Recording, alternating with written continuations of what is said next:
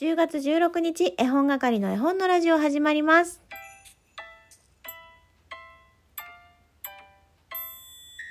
こんにちは、絵本係のまこです。この番組は絵本つながる言葉、命をテーマに活動している絵本係が絵本の話をしたり、絵本じゃない話をしたりする12分間です。今日も最後までお付き合いよろしくお願いします。それではまずはじめにいただいたギフトからご紹介していこうと思います。みょんちゃんこと、みょんからかうわさんから美味しい冒頭コーヒー人をいただきました。みょんちゃんありがとうございま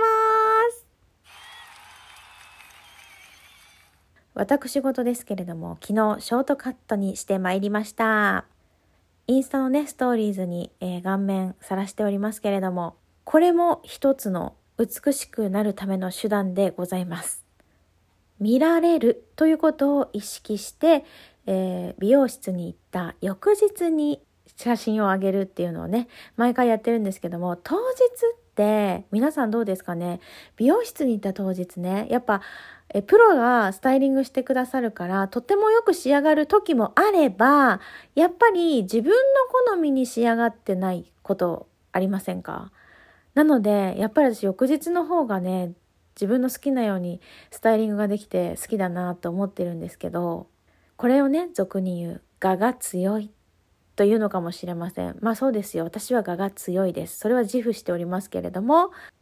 まあそんな私も私ということでね、愛していこうと思っています。お肌が綺麗とか、痩せたねって言ってね、メッセージいただくんですけれども、あの、申し訳ない。とっても心苦しいんですけれども、あれは加工アプリを使っているからなんですよ。私にまだ出会ったことがない方が実際に会った時に、全然違うじゃんって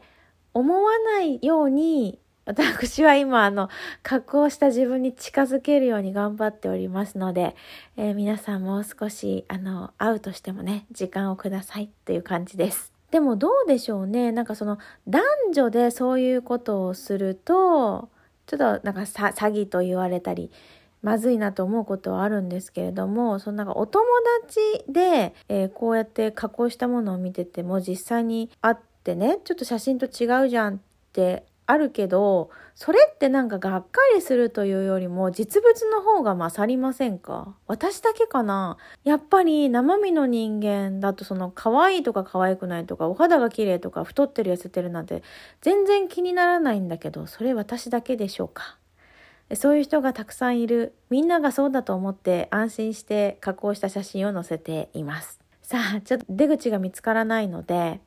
野菜の話でもしようと思います。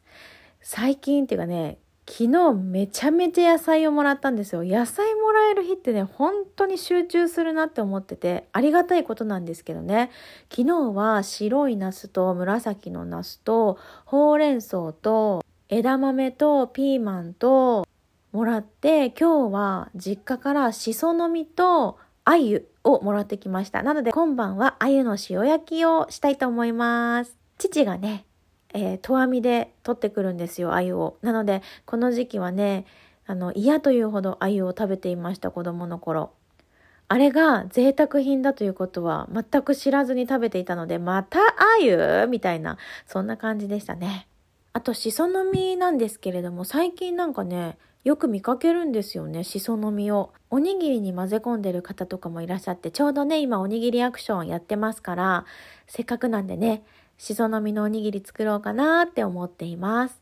数日前、お腹が空かない、食べたいと思わないって言っていた人が、嘘のように食欲が戻ってきました。ワクチン打ってからね、1週間は運動は控えた方がいいよって言われていたので、えーちょうどね、1週間経ちましたから、今日からまたダイエットをしっかりしていこうかなと思っています。それでは、あのコーナー行ってみましょう絵本探偵のコーナーです。本日は調査報告1通のみです。すずさんから絵本探偵調査報告です。荒井良二さんが描かれたお化けたちがとっても可愛いお化けのブルブルでお願いしますと指ハートといただきました。ありがとうございます。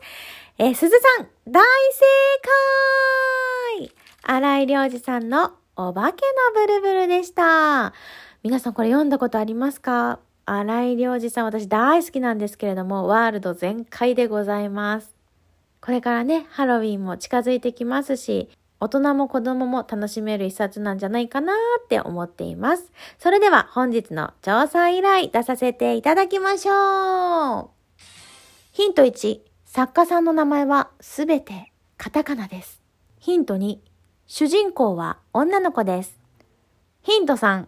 絵本自体は黄色と紫が基調になっております。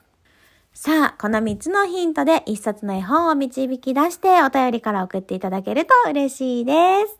さあさあ、週末やってきましたね。来週からぐーんと寒くなるっていう予報を聞いたので、この日曜日は衣替えをしようかなって思っています。皆さんもね、体調崩されませんようにご自愛ください。面白いこと一つも言えてないけど終わろうと思います。それでは絵本係の絵本のラジオでした。さよなら。